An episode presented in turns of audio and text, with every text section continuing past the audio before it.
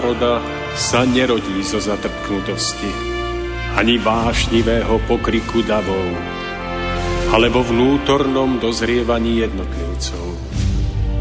Len ono dokáže vydať plod múdrosti a trvalej slobody, premáhajúcej tyraniu spoločenských systémov. Nad všetkými pôžitkami tiel, nad nespútanými rozkošami sveta skvie sa drahokam ľudskej dôstojnosti. Drahokam čistého srdca. Úcta, láska, pokora, odvaha sú cestou k cieľu, ktorý hľadáme. Stojac pred následkami svojich skutkov, kto obstojí?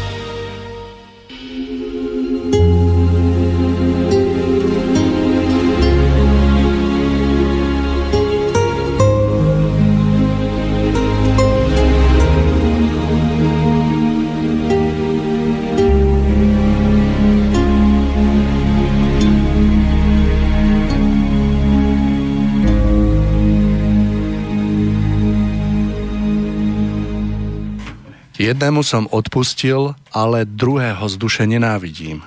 I takéto slová môžeme počuť od ľudí, ktorí si o sebe myslia, že pochopili, čo odpustenie znamená.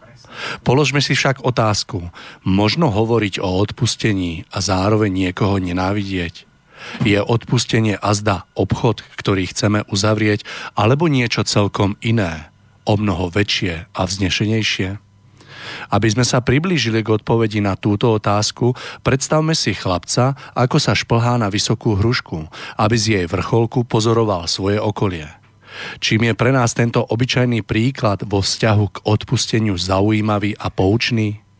Najmä tým, že keď postupným vzostupom po jednotlivých konároch nadobudne chlapec dostatočný nadľad, bude sa z tohto nadľadu pozerať na všetko, čo bude pod ním – teda nie len na svoje nedaleko pohodené oblúbené hračky, ale aj na susedovho psa, ktorý na neho možno neraz zúrivo brechal.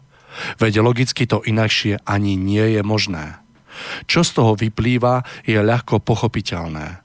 V skutočnosti nie je možné jedného človeka milovať a druhého nenávidieť, pretože keď prirovnáme vyšplhanie sa na hrušku k nadobudnutému vysokému k nadobudnutiu vysokého stupňa životného nadľadu, ktorý je predpokladom zaujatého, nezaujatého vnímania a odpustenia, potom z tohto nadľadu, podobne ako chlapec zo stromu, aj my budeme vnímať všetko v našom okolí.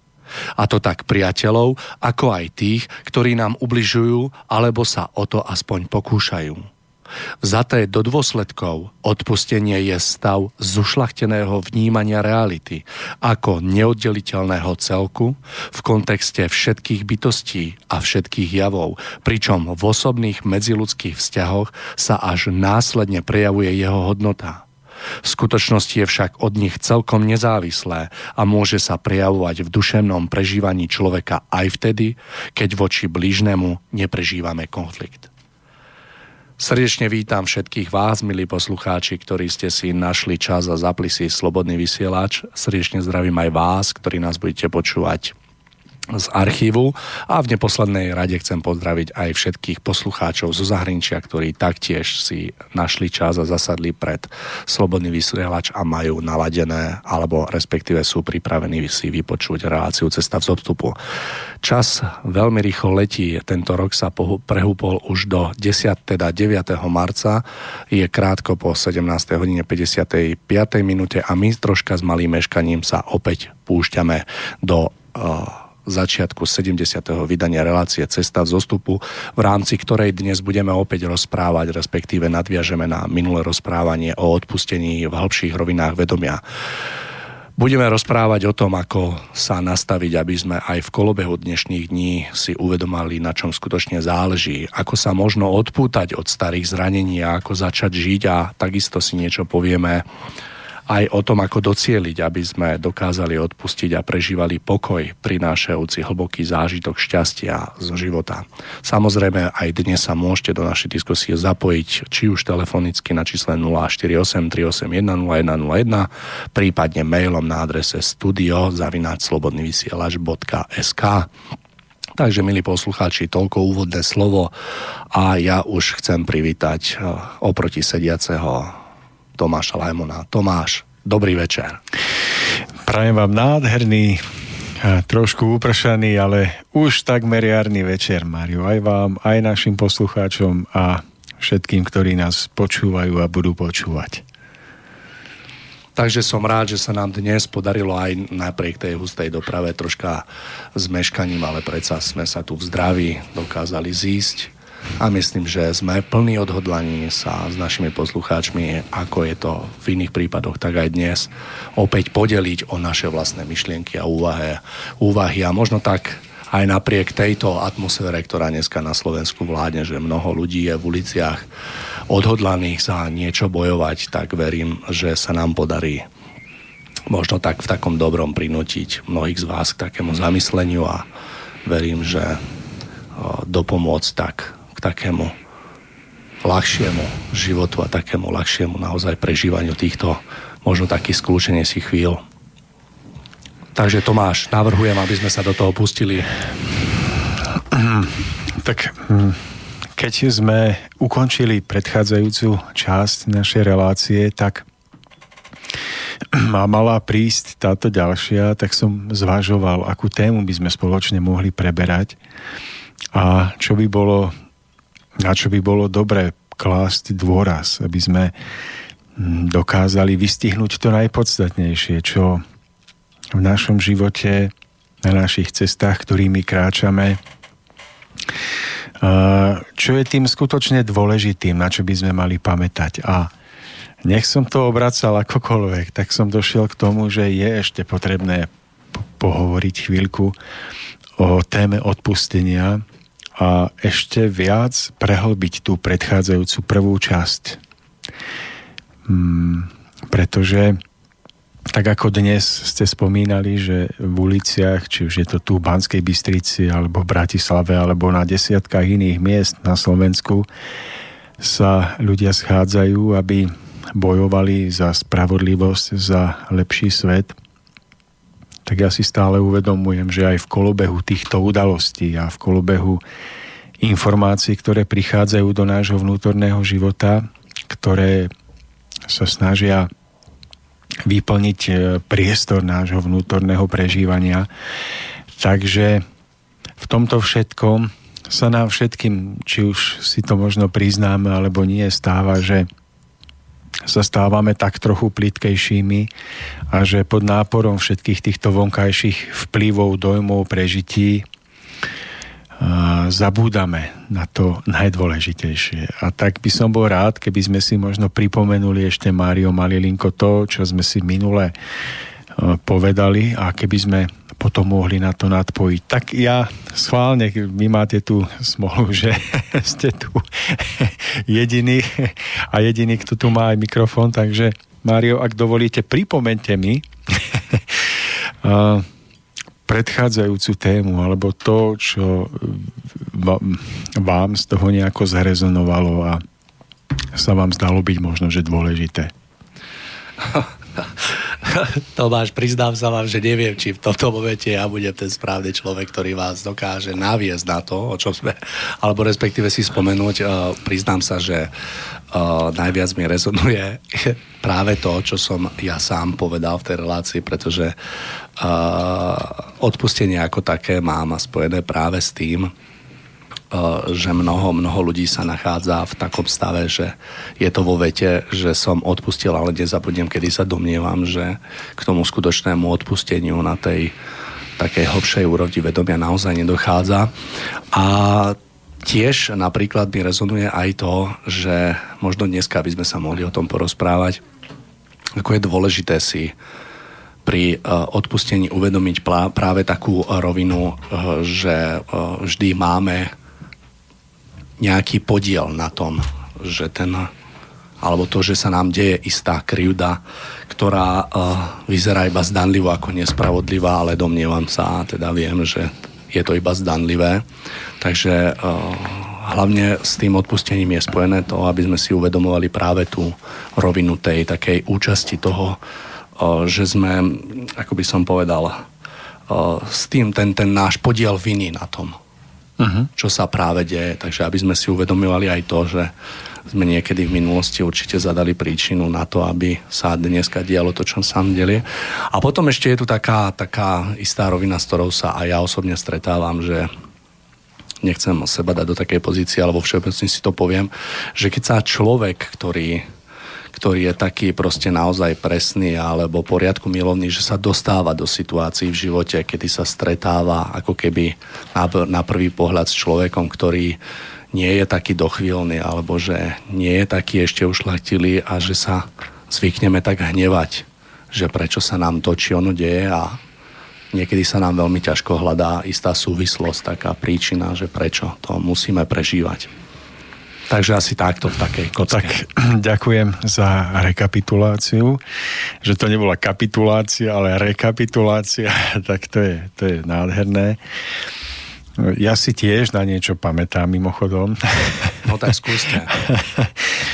Mm, ale nie, pamätám si to dosť podrobne. No tak ste toho najviac ale, rozprával. Takže... Áno, tak možno to je tým, ale eh, chcel som vlastne povedať, eh, alebo nejakým spôsobom rozvinúť myšlienku, že vnímam to tak, že odpustenie, tak ako ste to aj vyčítali na začiatku tejto našej relácie, že povedal by som to obrazne, že, že je akýmsi plodom, ktorý kvitne na hm, strome nášho skutočného poznávania zmyslu života. Že tak ako keď si predstavíme, že strom, ktorý rastie, ktorý je správne vyživovaný, ktorý je hm, plný zdravých, krásnych plodov, tak jedným z tých plodov je to, že na tomto zdravom strome nášho života je prirodzené, že chceme byť oporou pre iných, chceme pomáhať. Takže jedným z tých plodov môže byť, že správne rastieme ako ten správny zdravý strom, tak vyrastie plod v podobe, že je pre nás prirodzené, že chceme niekomu pomôcť v nejakej forme.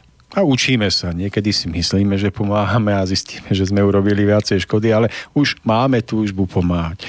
Potom je tam iný plod. Môžeme povedať, že hm, môže to byť plod, plod vytrvalosti. Keď máme nejaký zmysluplný životný cieľ, spoznávame ho ako zmysluplný a on opäť sa môže neskôr ukázať, ako že to bolo iba prechodné obdobie k niečomu, k čomu sme mali dôjsť, ale už to, že túžime v živote vytrvať, keď máme pred sebou nejaký ušlachtilý cieľ, aj to je ovocím, ktoré, alebo jedným z tých plodov, ktorý rastie na tom veľkom strome nášho života, keď sa snažíme žiť správne, keď sa snažíme ísť do kvetu. No a jedným z tých plodov je aj to spomínané odpustenie. Čiže týmto chcem povedať, že odpustenie nestojí v živote samo o sebe. Že je tiež iba jedným z prejavov nášho duchovného kvitnutia, nášho duchovného dozrievania. Po boku iných plodov, ktoré som práve spomínal, aj tých, ktoré som nespomenul.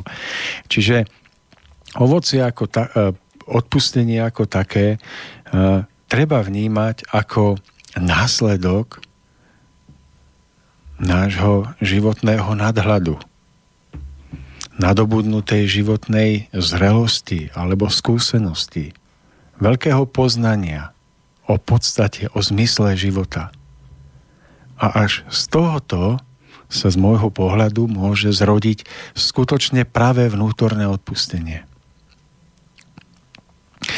A ja sa pokúsim to aj vysvetliť, alebo hm, zdôvodniť. Vlastne ten príklad e, človeka, ktorý sa vyšplhal na hrušku a získal nadhľad, z ktorého potom sa rovnako pozeral na svojho suseda na jednej strane toho, ktorého má rád a potom aj na toho druhého, ktorého možno predtým nemal rád, že, že odpustenie je, je získanie tohoto vyššieho uhla nadhľadu. A z tohoto úhla samozrejme, že hm, sa začíname na život pozerať tak, že vidíme viac než predtým. A toto nás celkom prirodzene vedie k tomu, že, že nemáme potrebu sa niekomu pomstiť, ak máme dojem, že nám ublížil. Pretože napríklad z tohto vysokého nadhľadu môžeme vidieť mnohé čo nám odoberie chuť sa hnevať alebo niekoho neznášať, nenávidieť. Že, že napríklad môžeme získať životný nadhľad, ktorý nás postaví do situácie, že uvidíme, že dotyčný človek, ktorý práve voči nám sa správa tak, že to považujeme za krivdu, že to považujeme za, za niečo zlé, že my v tomto stave vnímania budeme chápať že koná v súlade so svojou zrelosťou, možno že nezrelosťou, a že aj on je ako ľudská bytosť na ceste svojho vývoja poznávania toho, čo je správne, čo nie je správne, čo je podporujúce, čo je e, ničivé, rušivé. A toto je veľmi dôležité pochopiť, že človek sa pozerá náhle na iného a snaží sa pozerať na ňo tak, aby mu na jeho ceste pomohol dôjsť hmm, k smúdreniu alebo k vyššiemu stupňu nadhľadu. Že ak človek skutočne odpustí, tak on nie je pasívny voči, voči tomu dotyčnému, ktorý mu, dajme tomu, ubližuje, ale naopak z tohoto nadhľadu vidí jeho cestu a jeho vnútro je nastavené tak, že mu chce pomôcť, aby sa posunul nad, z toho svojho stupňa vyššie. A v tom je už aj spojená určitá podoba lásky. Že vidíte dotyčného a viete, že ak vám ublížuje, škodí. Že ten, kto je najviac nešťastný z vás dvoch, je v skutočnosti on. Ak dôjdete do stupňa skutočného životného nadhľadu a múdrosti, tak zistíte, že ak vám niekto ublížuje a dokonca to robí vedome, tak tým najnešťastnejším z tejto dvojice je on. Pretože on sám tým prejavuje mieru svojho vnútorného nenaplnenia, nešťastia, poblúdenia – a nevie o tom, že svojimi skutkami, ktoré vykonáva, ktoré môžu byť nejakým spôsobom um, sebecké, že ide iba o jeho dobro, tak nakoniec on sám sebe pripravuje do budúcna prežitia, ktoré nebudú pre neho veľmi radostné a príjemné, ak sa nezmení dobrovoľne. Čiže získate nadhľad, ktorý ak si podržíte, tak vidíte toho človeka na jeho stupni a viete, že on sám je nešťastný, ak je sebecký, ak kvôli tomu ubližuje. A tento nadhľad vás vedie k tomu, že mu nechcete ubližovať. Viete, že keby ste mu akokoľvek ublížili, vrátili, že mu tým nepomôžete ani o malý krôčik postúpiť dopredu že ešte viac ho utvrdíte v tom, že bude hľadať možnosť ďalšieho protiútoku, ďalšie vlny odvety, nenávisti a viete, že sa zaciklíte do nekončiaceho kruhu nenávisti a odplaty a ako sa to povie? No nenávisť vlastne. Pomsta, tak, pomsty.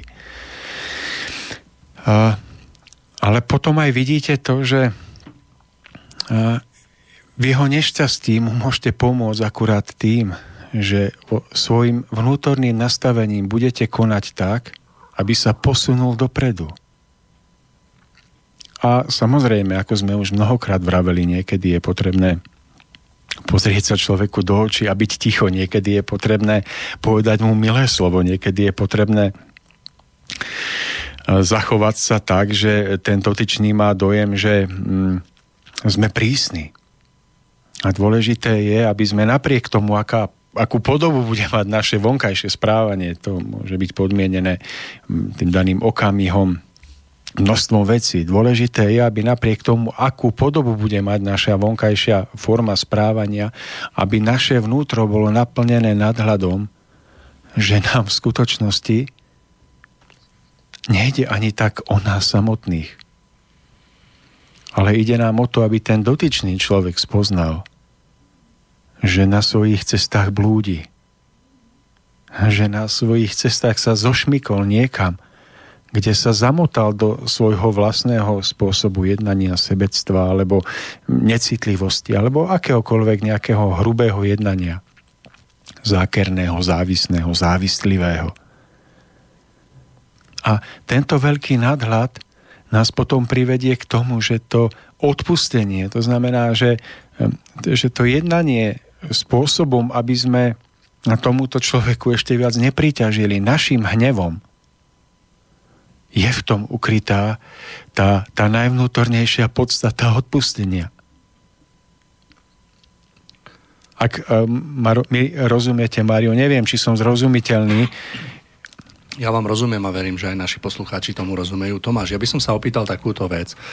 Uh, keď sa tak obzerám okolo seba a vnímam ľudí, tak vidím, že práve s, od, s odpustením, tým skutočným odpustením má množstvo ľudí obrovské problémy. A ja to poviem za seba, je to už 21 rokov dozadu, kedy som bol v živote, bolo to na základnej vojenskej službe postavený pred situáciu, alebo život ma postavil pred situáciu, kedy vyslovene, keď to môžem tak nazvať, odo mňa chcel, aby som skutočne odpustil.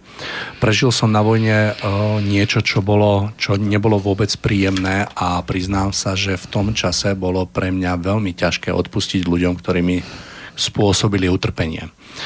Ako tak roky plynuli, také 2-3 roky plynuli, tak ja ešte bez takého poznania života alebo tých životných všetkých súvislostí, tak som odpustil alebo sa snažil odpustiť práve v takej myšlienke, že odpustením síce nezmením minulosť, ale dám šancu budúcnosti. Musím povedať, že mňa, mne sa to po istom čase úplne podarilo, že som neprestal v sebe cítiť nenávisť voči tým ľuďom, pretože naozaj v tom čase, keď mi bolo ubližované bez toho, aby som nejako vedome v tom čase zadal na to nejakú, nejaký podnet, tak bolo naozaj pre mňa veľmi ťažké, ťažké odpustiť týmto ľuďom a z tohto vlastného prežitia si myslím, že dokážem sa preto pochopiť ľudí, ktorí dneska s odpustením ako keby bojujú a nedokážu to zvládnuť na tej, na tej skutočnej rovine bytia. Dnes viem, že prvá taká veľká súvislosť, ktorá s odpustením súvisí, tak ako som v úvode naznačil, je aj naozaj uh, uh, také upevnené poznanie vlastnej viny na tom, že nám je v tom čase ublížené. Ja som tam smeroval práve k tomu. Ja, no. tak, ja viem, že ste tam smerovali, takže chcel by som to postaviť do tejto roviny vlastne, aby sme tak prakticky dokázali pomôcť ľuďom, ktorí dneska uh, chcú odpustiť, len sa im to tak nejako nedarí, lebo vnímam aj vo svojom najbližšom okruhu, rodinom napríklad, ľudí, ktorí už 20 rokov ako keby to stále niesli so sebou v nejakej takej myšlienke, ale my, vidím, že keď sa dostaneme k, k tomu v rámci debaty, tak vidím, že tam stále ešte vzniká napätie a tento, táto vec nie je doriešená. Takže skúsme porozprávať odpustenie v tej súvislosti ano. s versus tým uvedomením si vlastnej viny na tom, ano. že nám je ubližované. To ste mi nádherne nahrali. Tomáš, ja vás preruším, máme tu telefona, takže tak ho vyskúšajme. No. Takže ideme na to. Prvýkrát, respektíve druhýkrát, ja to zapnem, zapnem a dobrý večer komu a kam. Halo, halo. Je po... Dobrý večer, počujeme sa, môžete, nech sa páči. Prosím vás pekne, môžem sa spýtať, kde e, na internete môžem si nájsť naživo vysielanie z pochodu v Bratislave, lebo hodinu sa o to pokúšam a žiadne médiá som nenašiel. Pane, veľmi rád by som vám vo vašej otázke pomohol, ale ja sám to netuším. My sme tu v živom vysielaní, má relácii Cesta v zostupu, takže ja vám s týmto obávam sa neviem pomôcť. Ja si myslím, že toto je chorá, chorá krajina, keď pri takejto udalosti celo, celospoločenské nájdem iba samé tláchaniny, na, pane, na internete. Ja vám, ja vám rozumiem, ja vám rozumiem, pane, ale ak dovolíte, tak my by sme pokračovali a verím, že sa vám to podarí. Pri takejto udalosti celospoločenskej, aby nebolo možné nájsť na internete e, naživo vysielanie, no tak to je to je niečo otrasné. No. Ja sa nazdávam, že to asi bude prebiehať aj na internete, pretože Boris Koronia, keď som prichádzal, tak... Hodinu, hodinu to hľadám. No. Utržkovité. Jemu to šlo akurát na internete, na jeho počítači, takže ak e, možno, že po prestávke, ak sa ho spýtam potom, e, tak e, budeme pokračovať vo vysielaní a to ešte poviem, ak mi on, on bude vedieť odpovedať. No. Viem, že jemu to šlo na internete.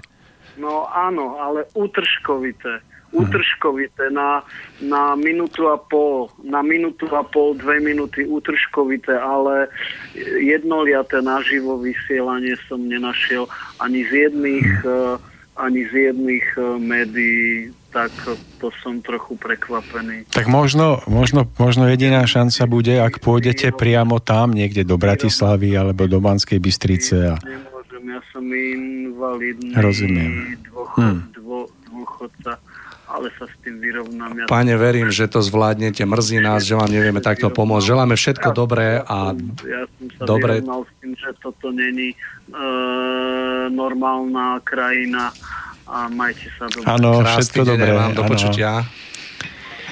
No, takže toto bola súka. To bola súka, takže my sa... Mario, ja by som pokračoval, áno, áno.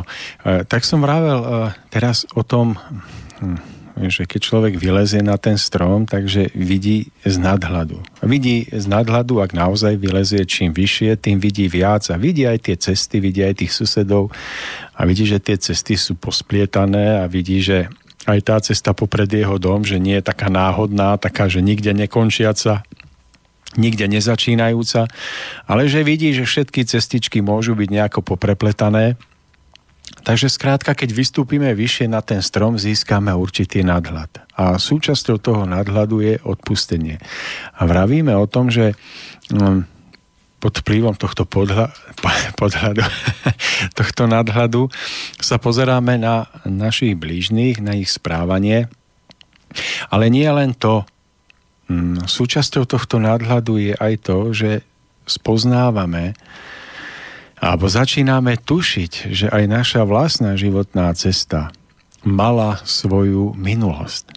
Ale vplyvom tohto skutočného nadhľadu, ktorý už je možno, že väčší, vyšší, než bol včera a predvčerom, pred niekoľkými rokmi, tak spoznávame, že tá minulosť skrýva v sebe o mnoho viac, než, než to, čo my sme si pod pojmom minulosť predstavovali. Čiže tu nejde iba o minulosť, ktorá sa viaže na e, tento, tento náš pozemský deň alebo tento rok, ktorý prežívame, ale môže to byť minulosť, ktorá siaha za hranice tohto momentálneho pozemského života, ktorý prežívame.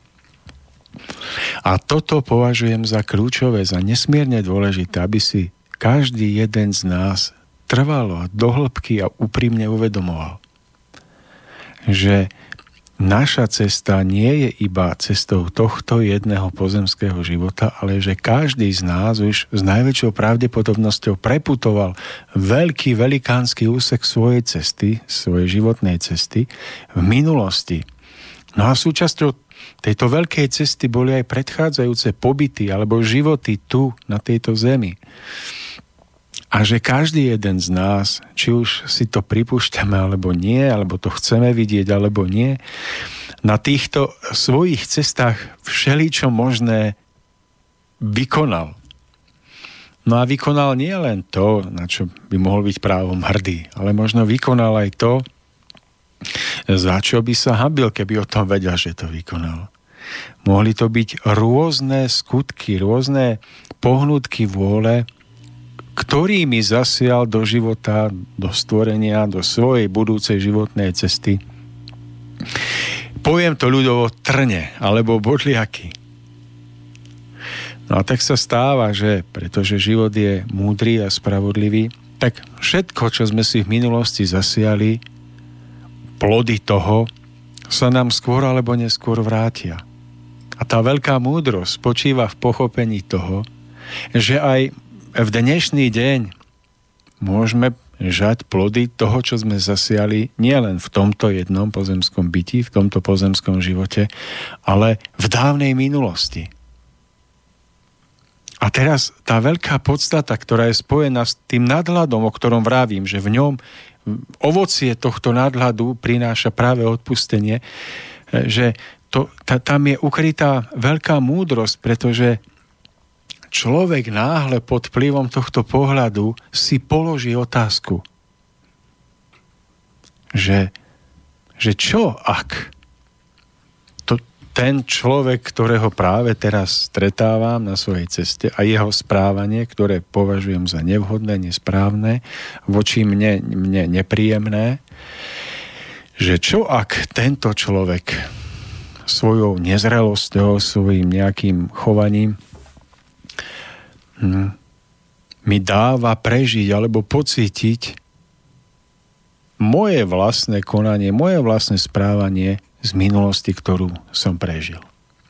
Už len pripustiť si túto myšlienku považujem za veľký pokrok, za niečo nesmierne dôležité.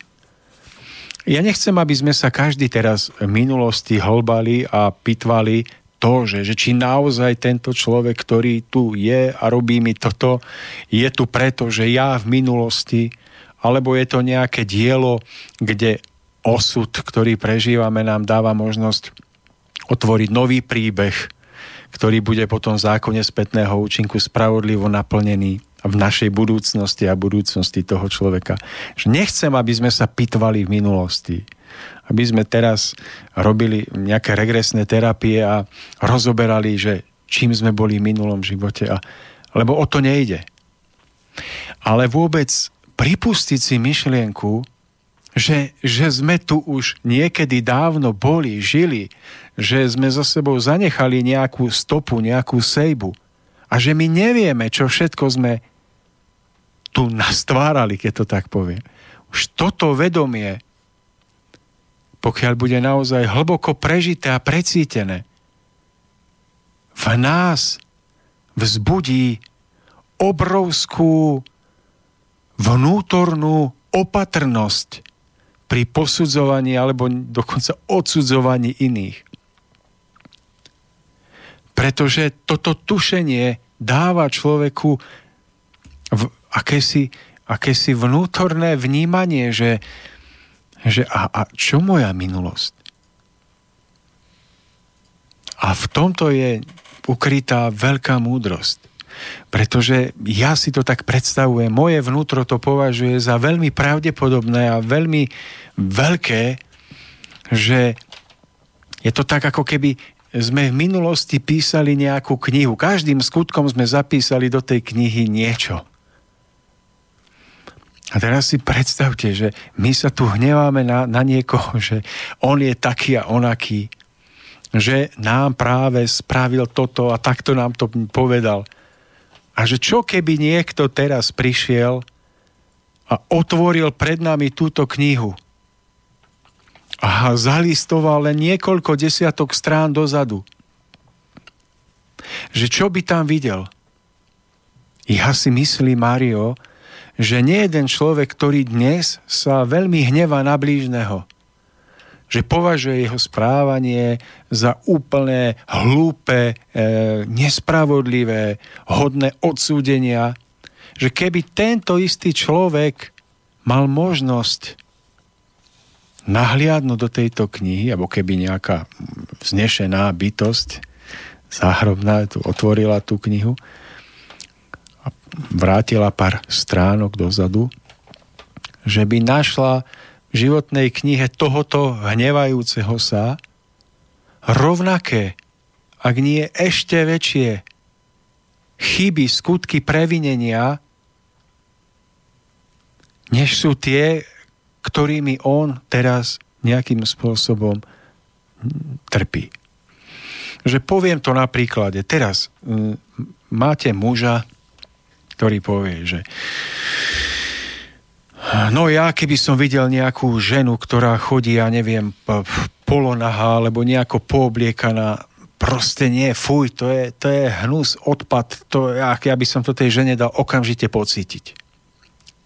Nejakým spôsobom chladnokrvne ju jej to dať pocítiť, že nie.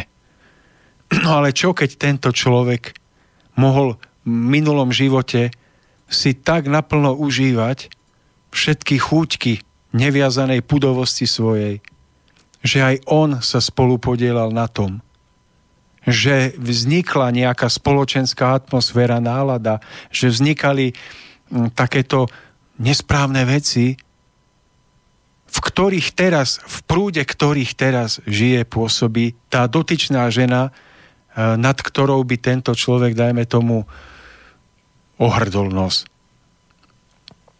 Neviem, či ohrdolnosť, či, to je také spojenie gramatické. Skrátka, ktorou by teraz opovrhol. Ale jasné, že by neopovrhol tým, že ja opovrhujem. Iba by dal jasne najavo, že, že dievča, ty si skončila.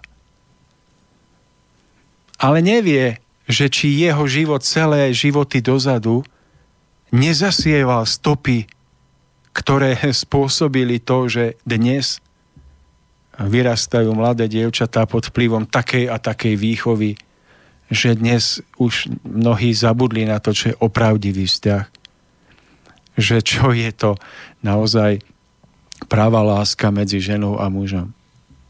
A tento dotyčný človek to nemôže nikdy zmeniť ani napraviť tým, že bude e, chladnokrvný, že bude jednoducho si, že si povie, ale tak ako nie, to ona musí pochopiť, nie. Ale vtedy to môže napraviť a zmeniť podľa môjho názoru. Keď jeho srdce zaplanie láskou, a túžbou, aby aj táto osoba spoznala, kadiaľ vedie ďalšia cesta. A to nemusí byť tým, že bude, to môže mať tisícoraké podoby. To môže byť tým, že si dajme tomu, nebude všímať. Ale vo vnútri bude prežívať voči nej lásku, lebo vyhodnotí to tak, že možno bude najlepšie, keď si ju nebude všímať. Ale vo vnútri musí prežívať toto veľké vedomie. Alebo môže to prejaviť tým, že jednoducho ho tá láska privedie k nejakému skutku, k nejakému druhu konania, správania, ku ktorému by jednoducho nedošiel, keby jeho srdce v, v tomto duchu neplanulo vedomím zodpovednosti a lásky. A urobí skutok, a hovorím ten skutok, to, čo príbeh, čo vzťah, to môže byť niečo iné. Skrátka skutok, ktorý skutočne bude pomocou pre takúto osobu. A hovorím to, mm, to môže vyplynúť iba zo života, ako sa treba zachovať. Nie je možné teraz si dať nejaký vzorec, že vždy každému otvoriť náruč, alebo to, alebo to nie.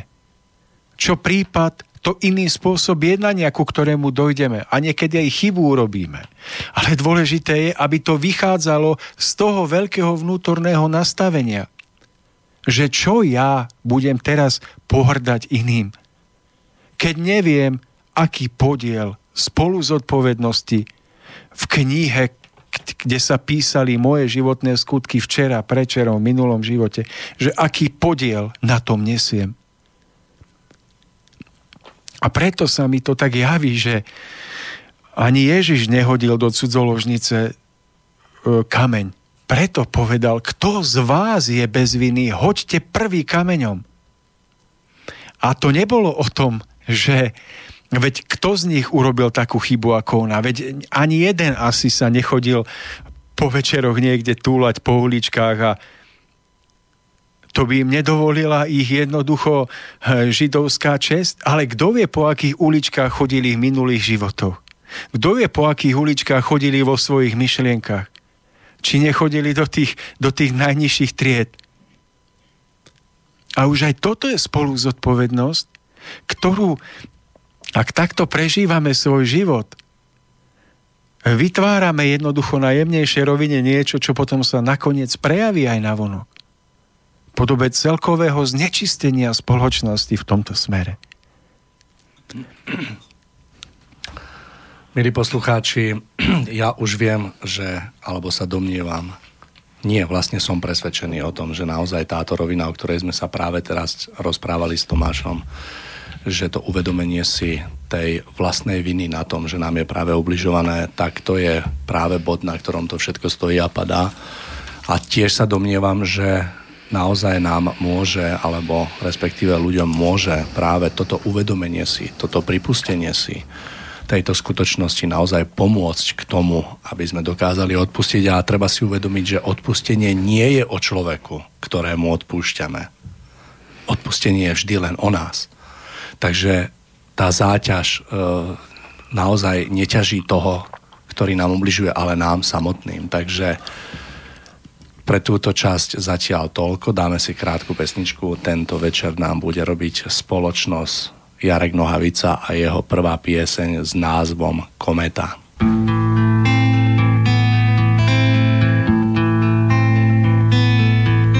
Spatřil jsem kometu oblohou letěla, chtěl jsem mi zaspívat, ona mi zmizela. Zmizela jako laň u lesa v remísku, očích mi zbylo jen pár žlutých penízků, penízky ukryl jsem do hlíny pod dubem, až příště přiletí, my už tu nebudem, my už tu nebudem, ach pícho marnivá. Spatřil jsem kometu, chtěl jsem mi zaspívat o vodě, o, vodě, o trávě, o, trávě, o lese, o smrti, o se kterou smířit nejde se o lásce, o zradě, o světě a o všech lidech, co kdy žili na téhle planetě. Na hvězdném nádraží cinkají vagóny, Pan Kepler rozepsal nebeské zákony, hledal až nalezl v hvězdářských triédrech. Tajemství, která teď neseme na bedrech, velká a odvěká tajemství přírody, že jenom z člověka člověk se narodí, že kořen s větvemi ve strom se spojuje, krev našich nadějí vesmírem putuje.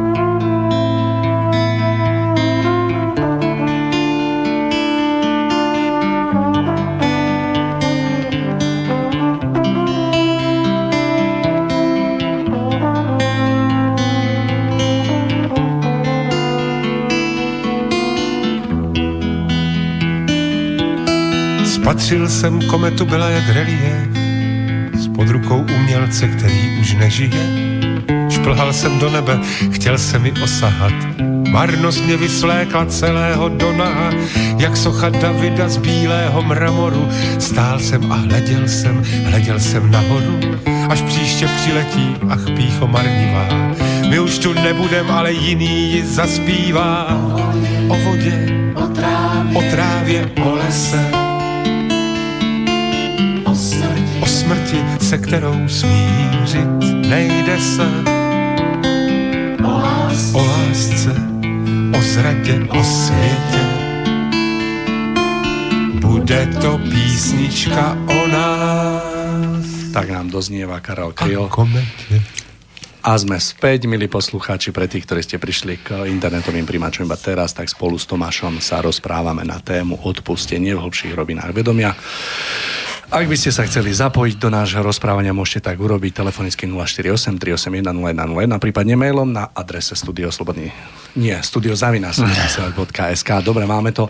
Ešte predtým, ako sa pustíme do nášho pokračovania, tak by som rád zmienil, prišiel tu jeden mailik od pani Márie Fedelema, jej, ja to asi zle prečítam, Fedelemovej ktorá sa pýta, respektíve snaží sa získať radu o tom, že sa jej nedarí e, v dobrej kvalite počúvať e, či už našu reláciu alebo reláciu pána Páleša alebo hodinu vlka a tak ďalej a zmienuje sa o tom, že jej tam niečo ruší.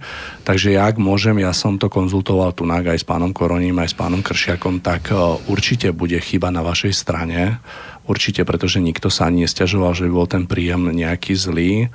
Takže ak môžem poradiť, tak skúste niečo s internetom. Myslím, že to bude vec uh, takého rýchlosti internetu a že sa k vám nedostáva jednoducho tie informácie v takej rýchlosti požadované, aký bolo treba. Takže asi toľko. Dobre, budeme pokračovať, budeme pokračovať v našom rozprávaní. Ja by som sa chcel opýtať, že ako takú druhú, druhú vlastne takú príčinu toho, že sa nám nedarí odpustiť je v takej myšlienke, že s darom poznania rastie aj zodpovednosť za správne použitie. To znamená, že keď si už, že ako keby keď si uvedomíme ten podiel viny na vzniknutej situácii, ktoré nám niekto ubližil, je, neuvedomuje si toho, že keď sme dosiahli vyšší stupeň duchovného poznania, sme za svoje nepatrné prepínenia spätne ako keby odmenení oveľa prísnejšie a rýchlejšie ako tí ľudia, ktorí, z nášho, ktorí ako síce z nášho pohľadu previnili výraznejšie, avšak trvalo žijú v duchovnej nevedomosti. Ako sa toto prejavuje tak v praktickom živote, Tomáš? Ako vy vnímate túto rovinu? Tú zodpovednosť za také vyššie duchovné poznanie človeka?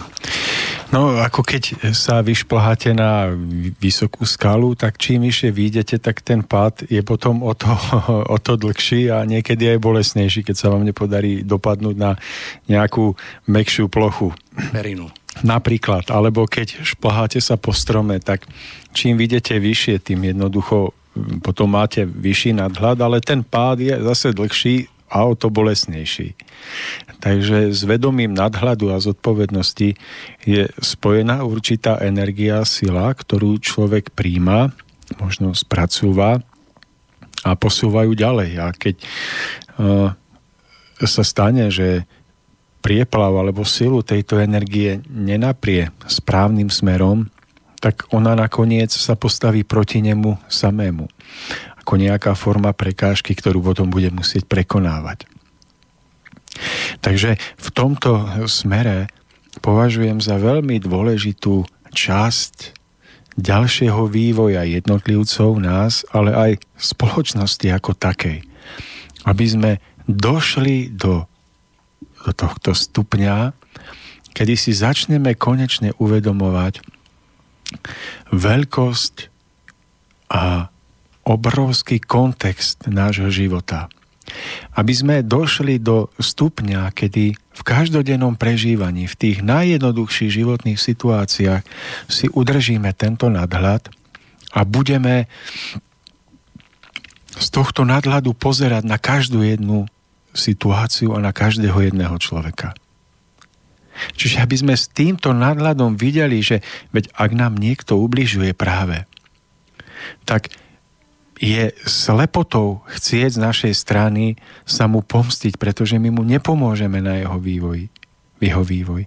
Ale ak budeme vidieť z vysokého nadhľadu, čo je zmyslom bytia, že je zmyslom, aby každý jeden z nás sa posunul smerom k duchovnému domovu, k smerom k vnútornej slobode, k nájdeniu vnútornej radosti zo zmyslu života, ktorá je spojená v tvorivosti, v radosti, v harmonii, tak v tomto nastavení a naladení nemôžeme povýšiť hnev a pomstu na to najvyššie miesto. Ale prirodzene budeme pozerať na toho dotyčného človeka s vedomím, že má zmysel konať tak, aby sa posunul ďalej. A ja sa nazdávam, tak ako prežívam život za tých pár desiatok rokov, čo žijem na tejto zemi, že, že tento nadhľad sa bude prejavovať vrúcnosťou k životu, vrúcnosťou vo vzťahoch. A tá vrúcnosť to je silný, hlboký vnútorný cit priania dobra druhému. Dobra v zmysle tom, aby ten druhý mohol pochopiť nesprávnosť jednania a mohol sa posunúť na svojej ceste ku krajšiemu jednaniu.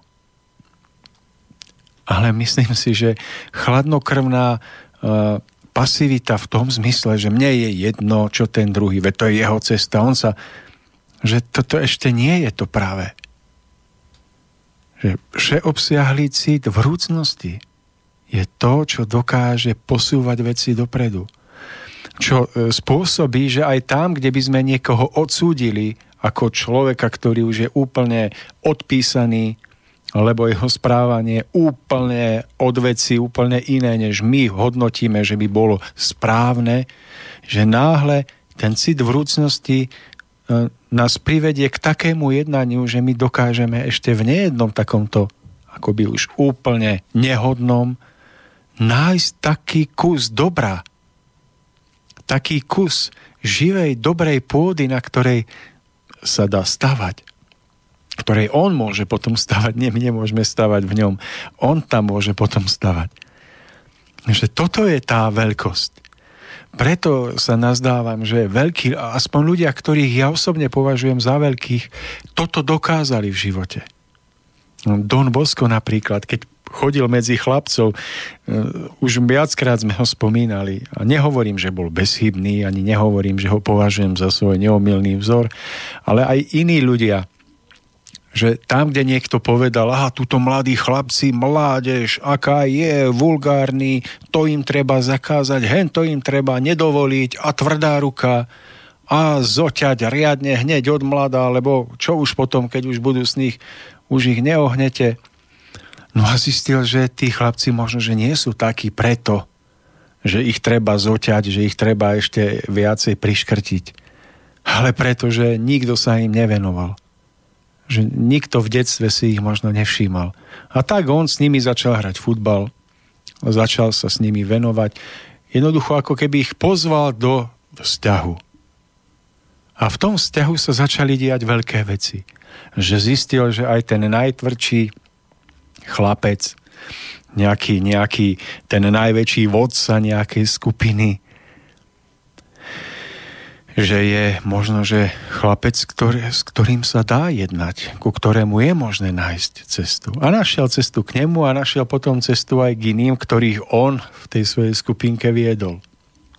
Ja chcem povedať, že v živote je milión príkladov, prípadov, kde je možné urobiť viac, než sa nám zdá. Ale to iba za predpokladu, že vybočíme z toho rámca jednania, na ktorý sme navyknutí, a postupíme vyššie. No. Mám tu, Tomáš, pripravený taký maličký príbeh, ktorý hovorí o malých príčinách a veľkých následkoch. Istý muž s vyšším stupňom poznania duchovných súvislostí sa v, v predajni odevov v návale pohoršenia rozčuloval nad tým, že mu predavačka zabudla z nového kabáta odlepiť pestrý reklamný štítok a on sa potom s lístkom na chrbte galantne prechádzal takmer hodinu po námestí, kým ho o tom neupovedomil jeho známy. Po chvíli, keď prvý nával emócií trochu poľavil, položila mu predavačka otázku. A vy ste nikdy neurobil chybu, keď sa tak rozčulujete? Muž to pohotovo a dôrazne odpovedal, ja? Nie. Na zábudlivosť si už od detstva dávam pozor, pretože ju považujem za vrchol prejavu neúcty. Keď predavačku otázku zopakovala s poukazom na to, že si možno ani neuvedomuje, ako a kedy iným ublížil, náhle sa zamyslel a s pohľadom upretým do zeme prekvapenie dodal – No spomínam si, že práve včera ráno som zabudol manželke zaliať kávu, keď šla do práce. Ale to bolo v porovnaní s týmto v podstate len maličkosť. No a to je vlastne práve to, že človeku sa môže nakoniec v spätnom účinku prejaviť mnohé vo mnoho väčšom, než zasial. A preto, že si nedokáže spojiť príčinu a následok, kvôli tomu, že nedokáže správnejšie vyhodnocovať, pôsobenie zákonov, no tak sa môže potom prihodiť aj to, že máme pocit, že my žijeme vo svete plnom náhod, nespravodlivosti, no, že ja neviem, vidíme, že ako teraz tá tragédia sa stala, Aká? že mladého muža zastrelili, veď e, Aha. kvôli tomu. No a riešime na Slovensku na tých manifestáciách a pochodoch, e, že chceme lepší život ja som za to a vážim si každého, kto tam vyšiel a naozaj mu ide o dobro. Ale naša relácia má trochu duchovný základ a hľadáme ešte viac, než sa navonok môže zdať. Že koľko z tých ľudí, čo tam stoja, majú mier vo svojej duši. Lebo môže to byť tak, že my pôjdeme manifestovať za mier, ale vo svojich myšlienkach živíme násilie akoukoľvek formou nenávidíme suseda, brata za to, za to, za uh, dedické konanie nevysporiadané, za to, že uh, ja neviem, postavil si garáž na našom pozemku a meter zachádza do nášho a nemôžeme mu to odpustiť. Alebo pozeráme filmy, kde si vychutnávame to, ako niekto niekoho uh, zabíja a vôbec nevidíme, že my tisícorakými formami môžeme spolu podporovať nejakú formu tyranie, e, ľudskej necitlivosti, zabíjania. chápete, vnútorne. Jasné, že navonok sme všetci úplne v poriadku, že ideme do práce, usmievame sa, že navonok sme všetci akože úplne bez úhony. Ale čo vo vnútri? Že koľko zásobníkov sme vystrieľali dnes do našich najbližších, v našich myšlienkach. No a potom môžeme chodiť manifestovať, koľkokrát chceme. Potom sa vždy stane, že vnútorná agresivita, ktorá je v nás, ľuďoch viac alebo menej, jasné, že si nájde cestu skôr alebo neskôr, ako sa prejaviť. A ona sa prejaví tam, kde sú preto naj, najviac vytvorené podmienky. Môže to byť v iných krajinách, kde už je to spoločenské podhubie nastavené tak, že tam sa tieto uh, vnútorné energie, napätia, negativity vybijú bez akýchkoľvek zábran, že v krajinách, kde sa bežne ľudia strieľajú zbraňami. Alebo aj v našej krajine, kde žijeme všetci usporiadaným životom, iba nechápeme, prečo náhle sa stane vražda. A všetci máme pocit, že je to chyba jedného toho, kto strieľal, alebo toho, kto to všetko e, zorganizoval. Ale vôbec nevidíme duchovným pohľadom. Vôbec nevidíme, že na jemnejšej rovine sme mnohokrát spolu zodpovední za skutok, ktorý sme fyzicky nevykonali. Ale sme zaň zodpovední kvôli tomu, že vytvárame energiu napätia, mm, podozrievavosti, odsudzovania iných, sebectva. Čiže ja keby som tam mohol sa prihovoriť na námestí ktoromkoľvek, tak by som toto povedal. Je to presne o tom, že človek, dnešný človek vo všeobecnosti sa dá povedať, že si vlastne neuvedomuje tento taký hlbší rozmer hej, že nepokladá alebo nepríjma zodpovednosť za práve napríklad za svoje myšlienky, ktoré človek počas dňa vytvorí. A presne tak, ako bolo v tomto príbehu povedané, tak je to o tom, že človek, človek, ktorý skutočne túži potom, aby sa mu podarilo odpustiť, tak je potrebné, nemusí si pamätať, kedy zasial, ale stačí, že pripustí možnosť, že niekedy v minulosti sám dal podnet na to, čo sa mu teraz stalo.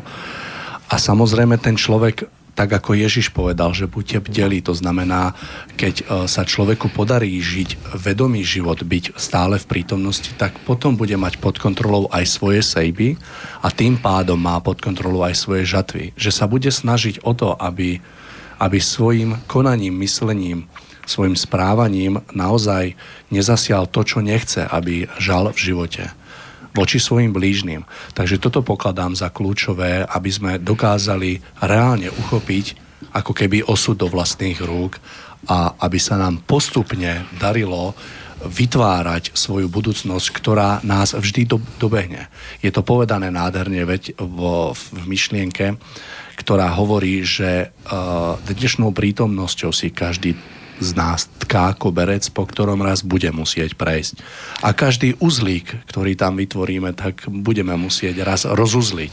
To, kedy nie je v tejto chvíli až tak podstatné, dôležité je, že k nemu vždy dôjde ten človek a bude nútený ho rozuzliť. A či už to bude to rozuzlovanie príjemné alebo nepríjemné, záleží od toho, ako sa v tej prítomnosti zachoval. A poviem jeden príklad, možno, že z mnohých, ale potom poviem aj druhý, aby to neskončilo negatívne, lebo to by som naozaj nerád, že ja neviem, napríklad muž môže mať e, problém v živote kvôli tomu, že hm, žena mu je neverná, alebo stane sa v živote takáto veľká zrada lásky a pevnosti toho vzťahu. A je to ťažké a je to svojím spôsobom hrozné. Ale čo ak ten najdotknutejší vo svojich myšlienkach alebo vo svojom vnútornom naladení a nastavení bol spolu zodpovedný za nejeden takýto skutok. Čo ak sa stalo, že on sám v minulosti spôsobil svojmu partnerovi takúto újmu? Nedokázal to pochopiť, precítiť, zmeniť sa. A prirodzeným následkom svojho bezhlavého rútenia sa životom sa dožil sám ťažkého sklamania. Isté, že hm, týmto nemá byť povedané, že je prirodzené a správne, keď jeden druhému si ubližujú a škodia, preto aby teraz si mohli očiňovať chyby. Nie, takto, takto to nemá byť chápané. A to byť chápané tak, že človek by mal zobrať zodpovednosť za svoj život a mal by konať s vedomým ohľadom na iných, aby mohol urobiť život, ktorý prežíva svojim blížnym, sebe samému lepším a krajším. Pretože nevedomosť, zotrvávanie v sebeckom nastavení vždy skôr alebo neskôr privodí nejaké nešťastie, nejaké ťažké prežitia. A preto o tom hovorím, že my sa cítime byť niekedy dotknutí v živote, lebo hodnotíme tú danú situáciu. Ale kto vie pozrieť na tú situáciu v kontexte? Vidiac všetky jemnejšie vlákna, ktoré k tomu viedli. Preto keby človek získal nadhľad, keby trošičku zmudrel,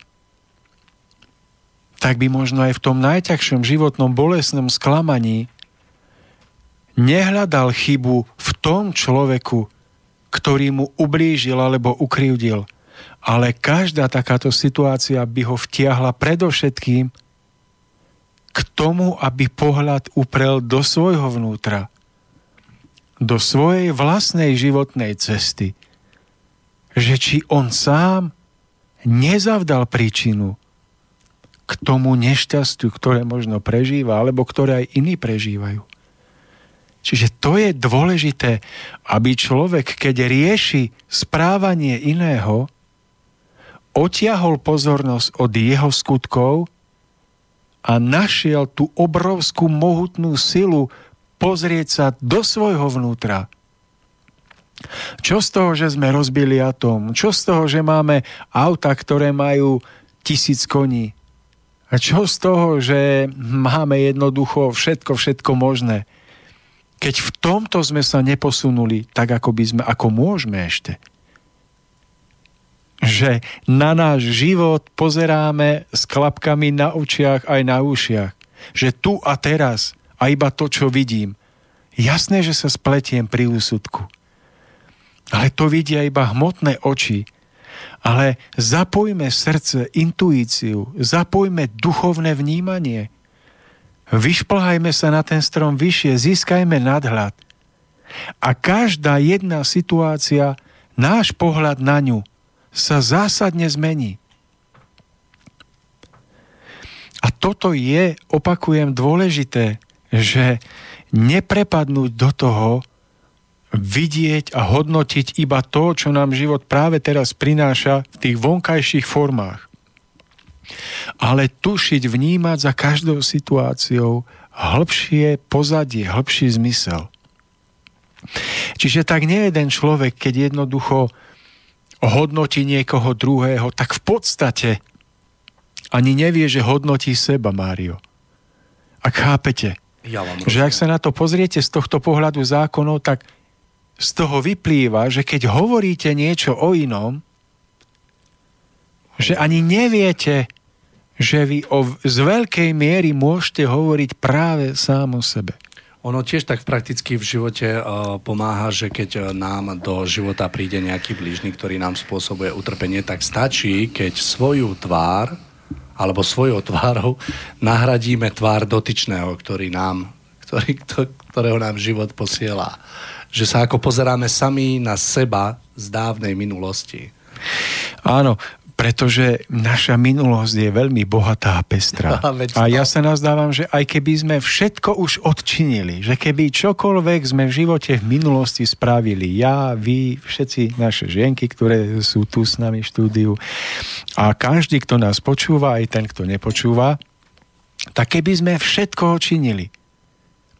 No a ak by niekto sa rozhodol, že nám ublíži, no tak aj tak by sme v sebe nemali zlobu ani hnev. Pretože by sme videli, že ten, kto nám ubližuje, vlastne je nešťastný, ak by nám vedome chcel uškodiť a uplížiť. Pretože keby mal v srdci lásku, harmóniu, radosť, to jediné, čo môže naplniť vnútro človeka naozaj s ním šťastím za, za to, že žije, no tak jasné, že by neškodil.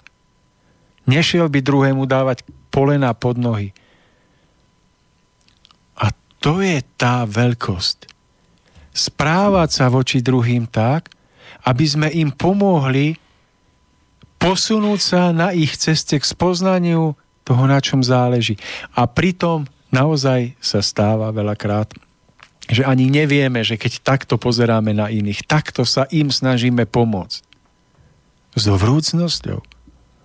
Nie s tou veľkolepo, fuj, ale s vrúcnosťou, ktorá môže mať tisícorakú podobu prejavu, tak nakoniec ani nevieme, že nejedná naša vlastná chyba, nie jeden ten úzol, o ktorom ste vraveli, sa narovná, rozuzli. Ale my o tom nevieme. My to môžeme iba dosiahnuť tak, že voči iným sa správame s vedomím tohoto pohľadu na ich cieľ života, že aby neutonuli na tom stupni. A vtedy môžeme nakoniec aj nejednu svoju vec z minulosti uvoľniť. Ja som sa stretol veľakrát s tým, že ale povedia vám ľudia, ale Boží hnev! Čo vy tu odpustenie rečnite, tárate? Boží hnev? Však aj Ježi sa nahneval.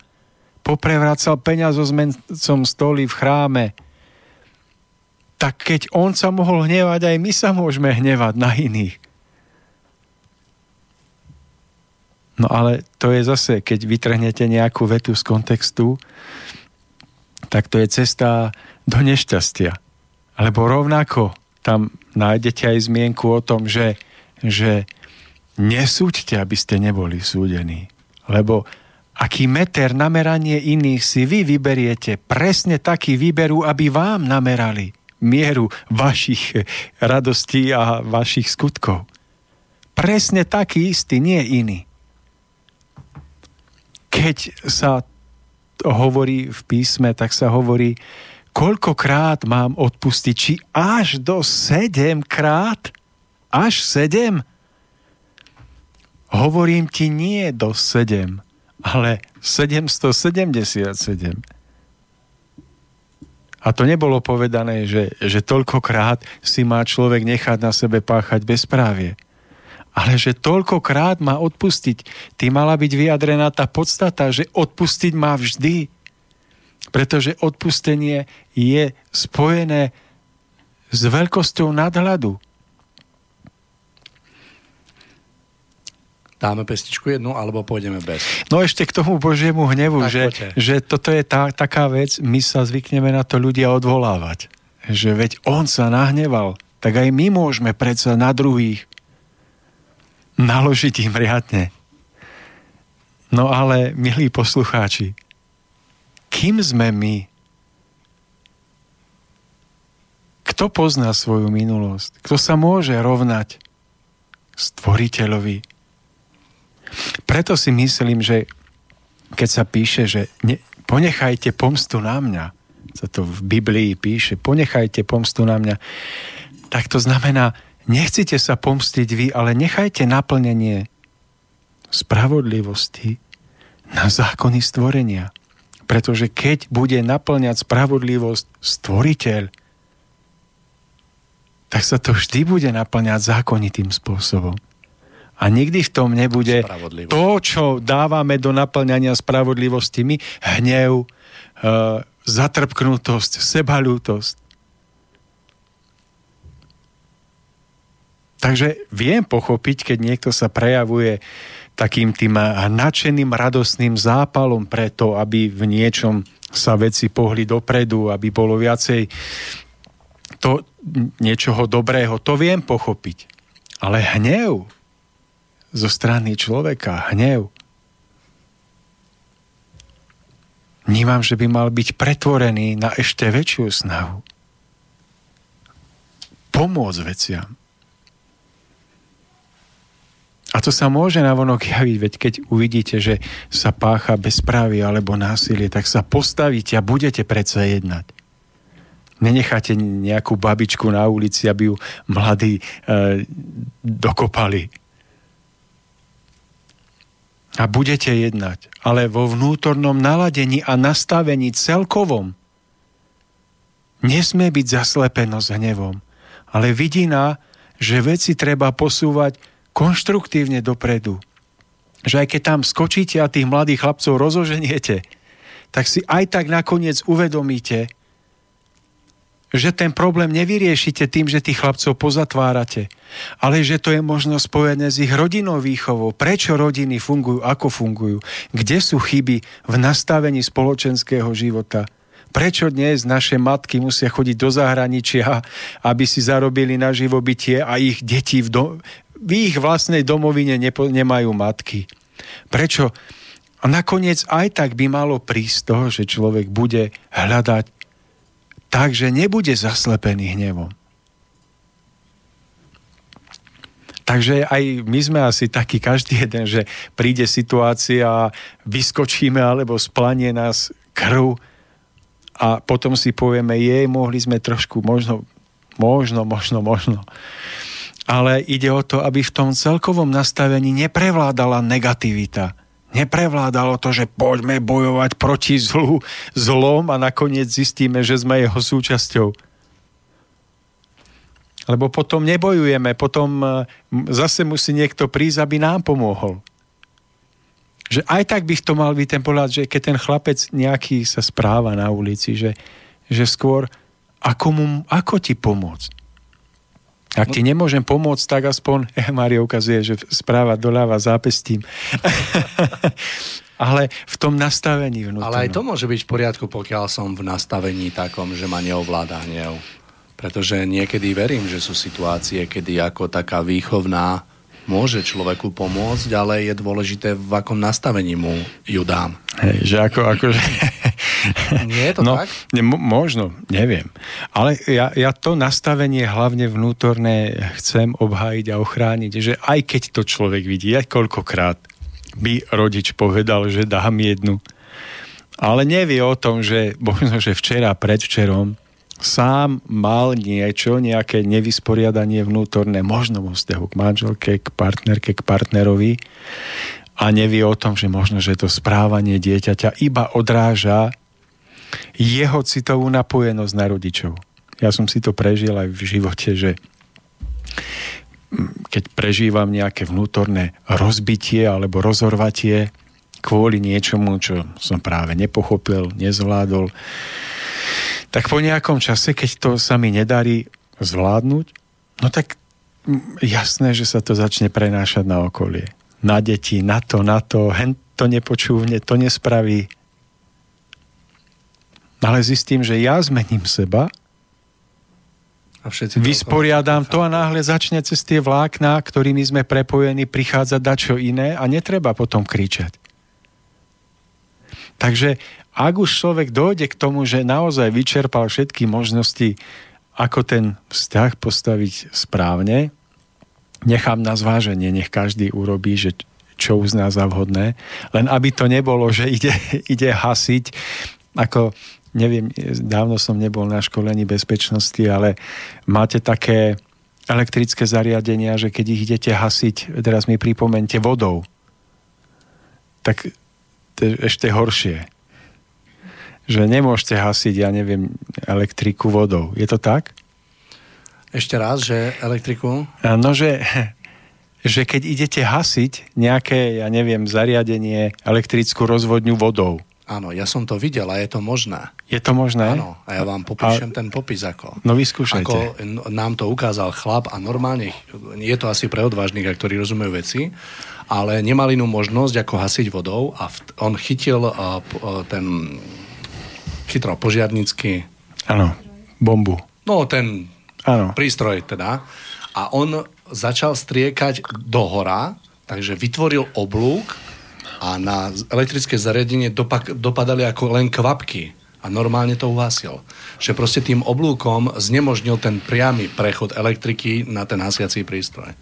Ale tak principiálne, no, možno, že možno, no ale teraz, keby niekto Rozumiem. prišiel a priamo si povedal, že tuto je horiaca elektrická rozvodňa, zoberem uh, vodný uh, požiarný, prístroj. požiarný prístroj a idem to uhasiť, tak asi by to nebolo dobre.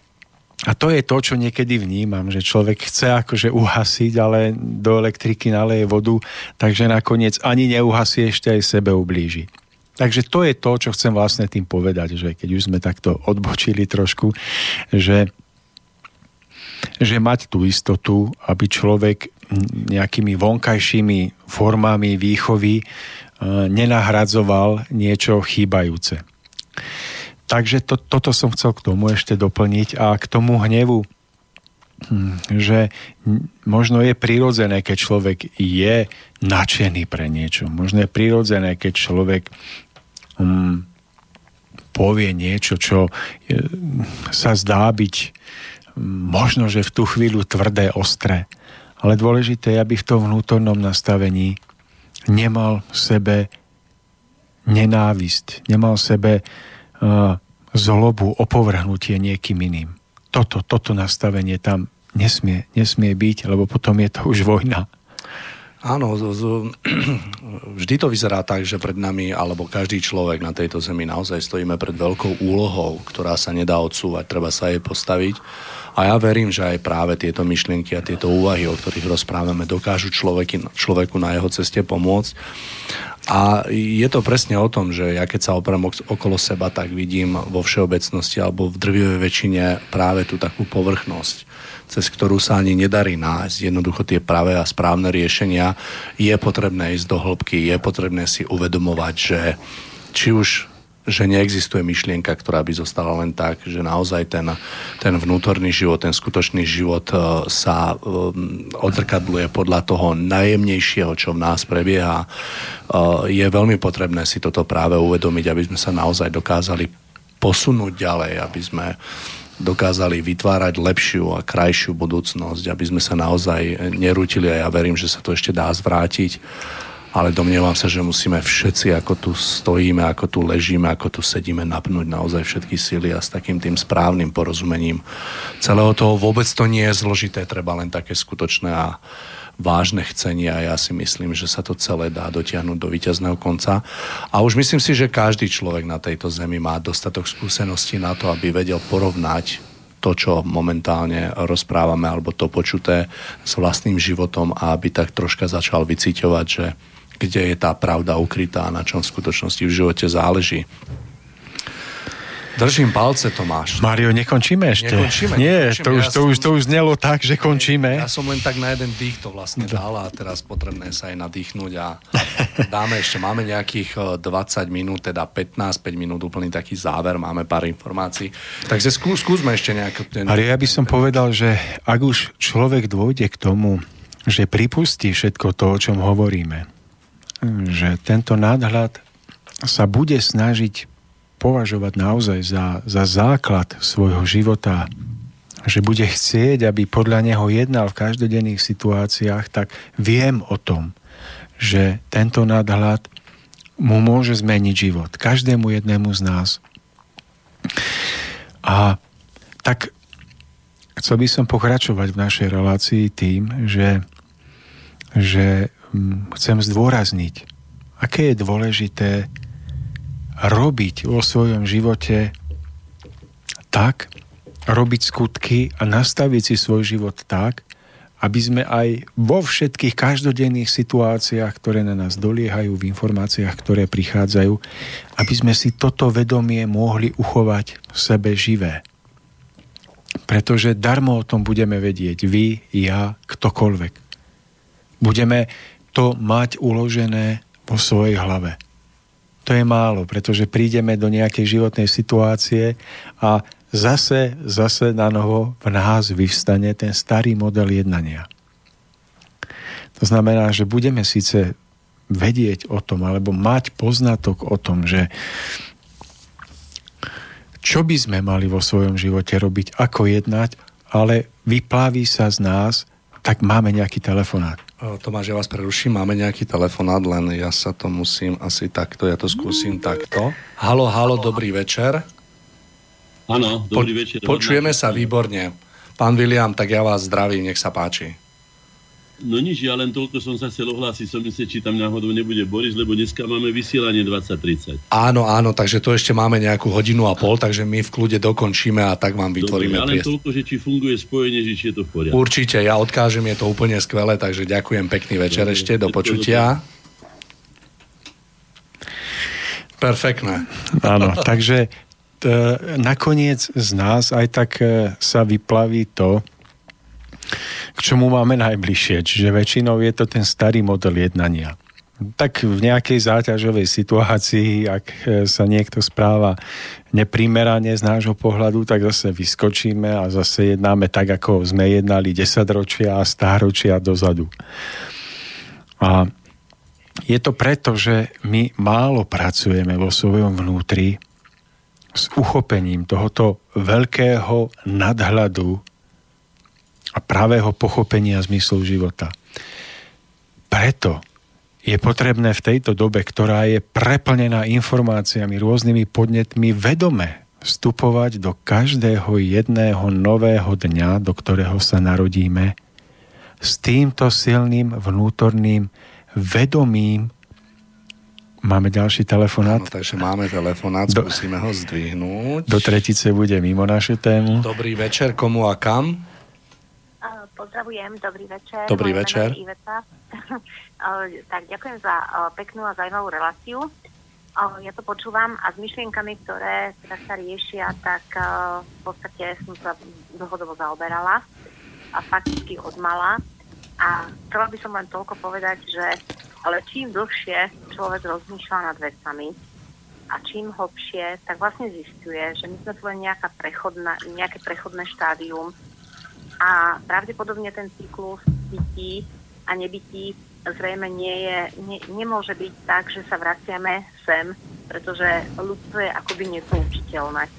Proste nemám pocit, že by sa človek vyvíjal smerom dopredu, ale skôr mám pocit, že uh, sa ako keby motal proste v nejakých vlastných alebo v nejakých tých historických karmách alebo celého ľudstva a um, aj ľudské civilizácie na jednej strane sú vyspelé technicky, ale čo sa týka uh, takých tých uh, sociologických, spoločenských vzťahov, uh, ľudských vzťahov a uznávanie dobra, ako si, ako si to niekde toto viazne.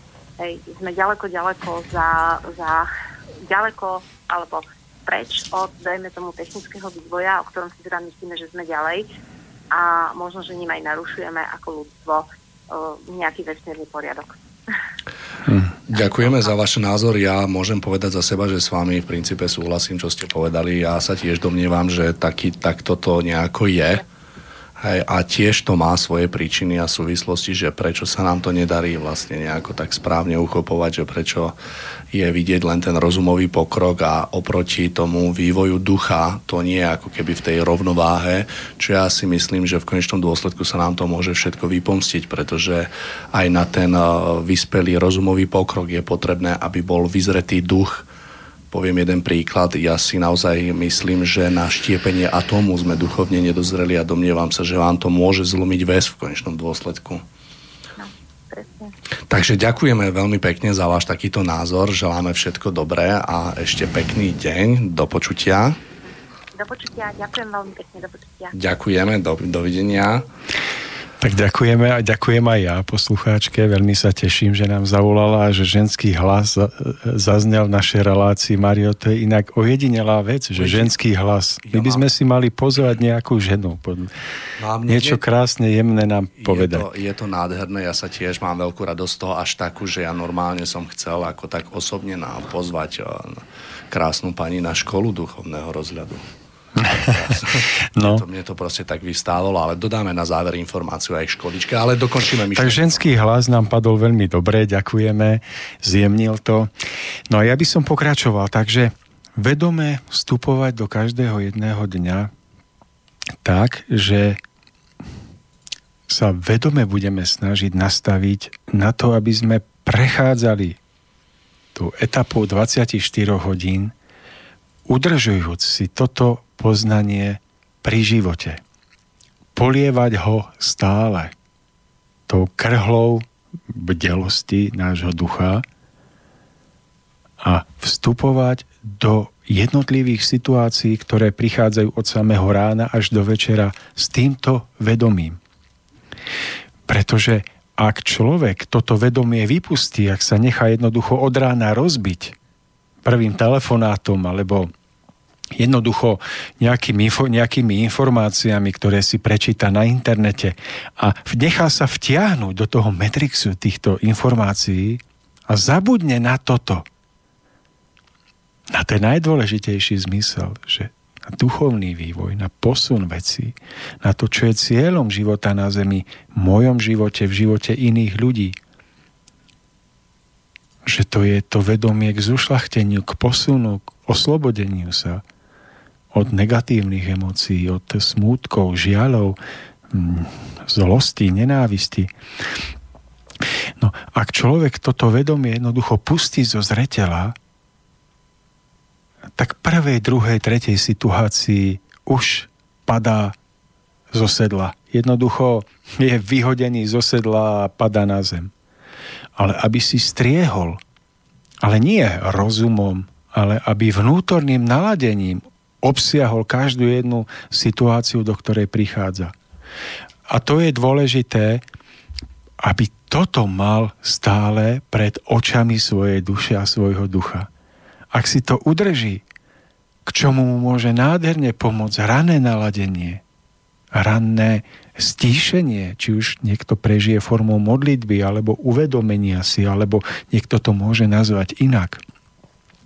Skrátka vnútorného stíšenia a naladenia svojho vnútra a uvedomenia si, že idem do tohoto dňa vedome.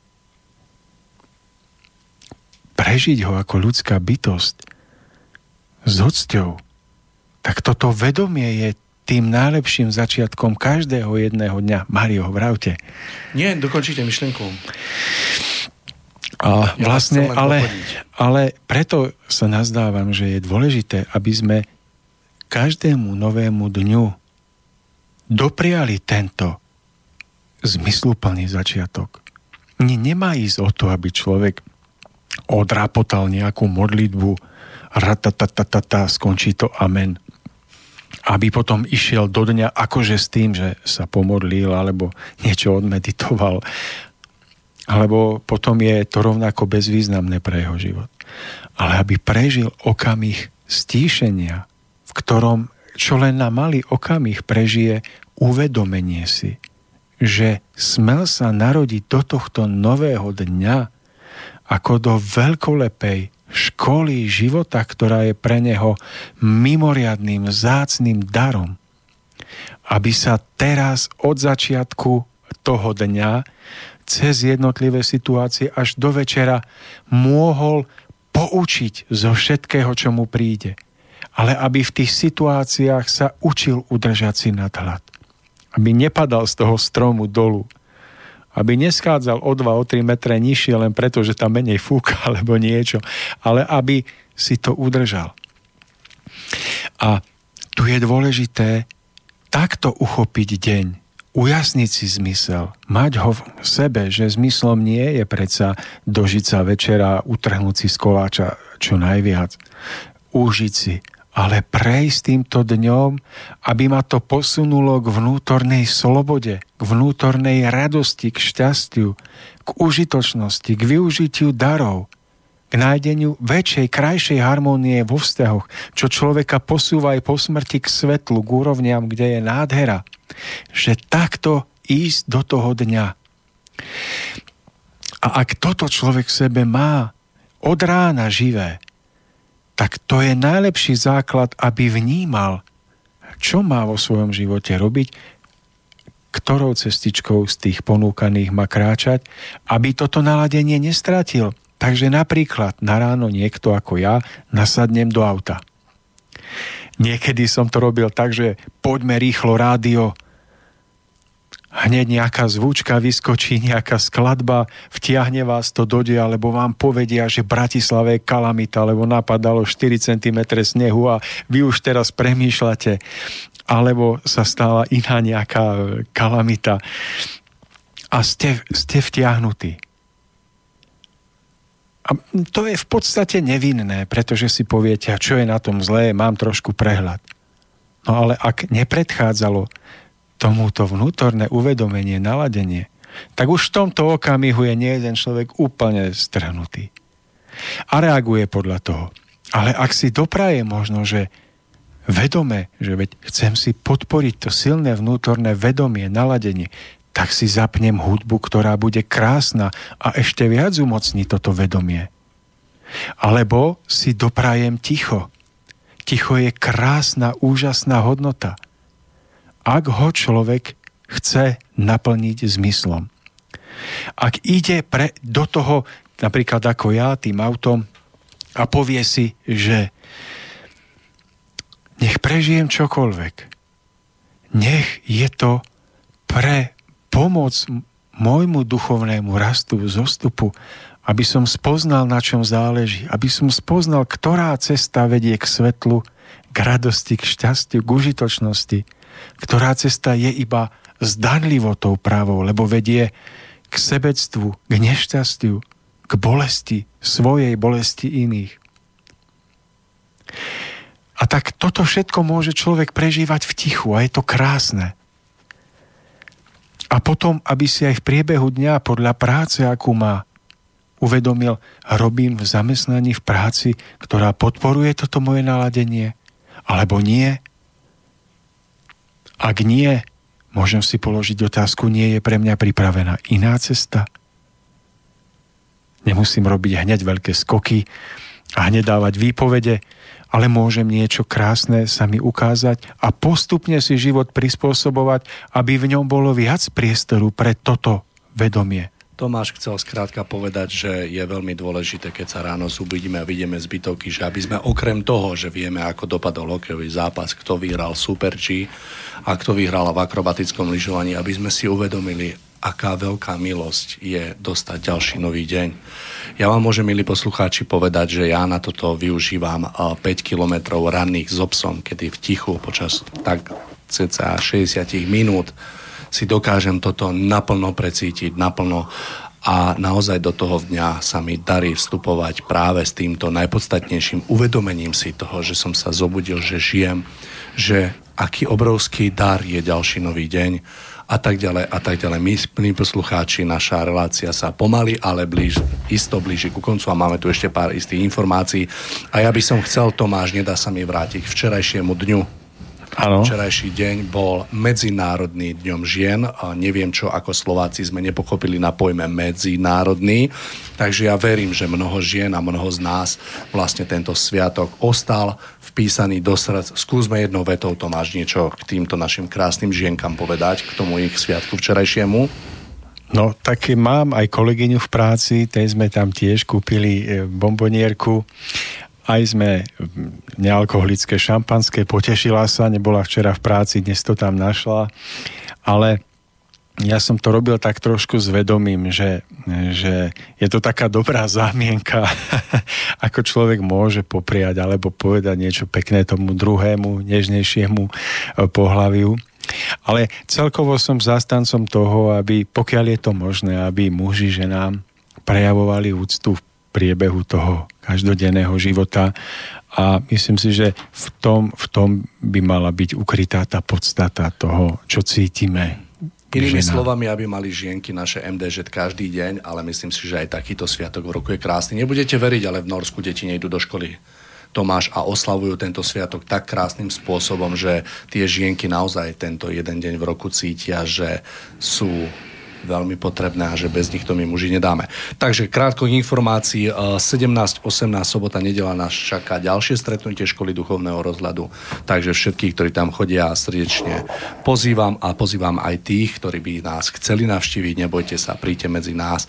Bližšie info na bart zavináč alebo ako to je, Tomáš, vaša adresa? Bart, e, moja je bart.sk. Tak, takže, takže tam by mohli ne. nájsť minimálne nejaký kontakt na mňa. My sa budeme počuť 23. ak sa nemýlim. Mal by to byť piatok, myslím, že budem mať nejakých zaujímavých hostí, nechajte sa prekvapiť. No a už len na samotný záver by som prečítal výrok, ktorý som si pre vás pripravil a znie takto. Je troška komplikovanejší, ale verím, že ho pochopíte, pretože je naozaj veľmi, veľmi výstižný. Keď vás napadne, že všetko to, čo ste si mysleli o Bohu, je prevrátené a že žiadny Boh nie je, nestrachujte sa nad tým. Stáva sa to každému Nemyslíte si však, že vaša neviera pochádza z toho, že Boh neexistuje. Lebo keď už neveríte v Boha, v ktorého ste skôr verili, je to preto, že ja som si to nedopísal. No, tak to je... Ja som to prepisoval z češtiny a ja to musím Tomáš teraz dočítať. Ale, kde som ale nemusíte na budúce to dočítať. Ja som sa inak stratil v tom už, už doteraz, takže eh, kľudne to... On je, on je veľmi komplikovaný, ale je to tam krásne vystihnuté a vlastne ide o to, že ten záver je v tom, že keď domorodec neverí svojho, prestane veriť svojho Boha, tak neznamená, že je to preto, že neexistuje, ale je to preto, že nie je z dreva. Takže, milí poslucháči, toto bolo úplne posledné slovo a sme v závere 70. vydania. Lúči sa s vami Tomáš Lajmon out. A a pomáhajme si v tomto uvedomovaní. Mário, ani ja, ani vy, nikto z nás asi nie je taký, aby sme si v tom ne, skrátka nemohli pomáhať. Myslím, že je to veľká výzva pre každého z nás. Takže teším sa na ďalšie stretnutie. A na úplný záver Jarek Nohavica. Iné to nebude.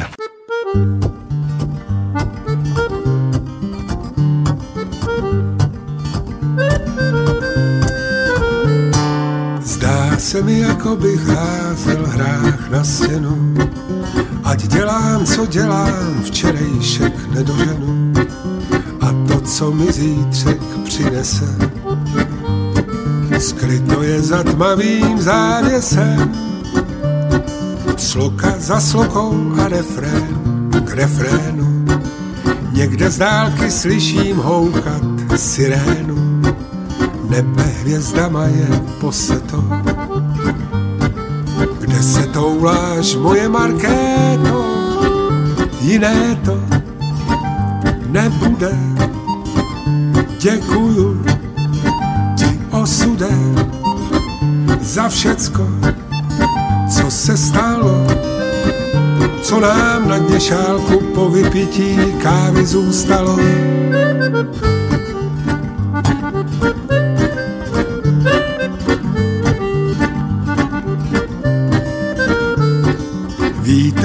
Co navál sice odvane, ale všechny naše slzy ty jsou někde schované.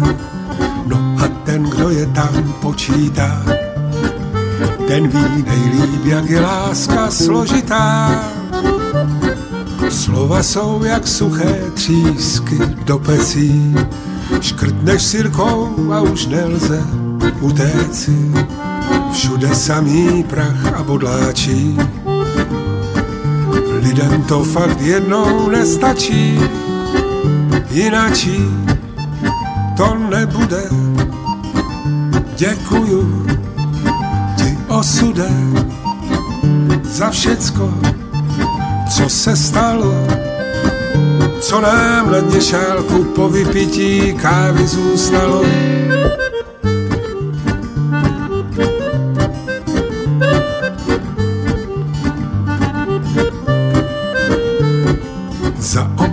Dálce jedou kombajny, postavme se kamarádi do lajny, jeden rok a nebo už jen den.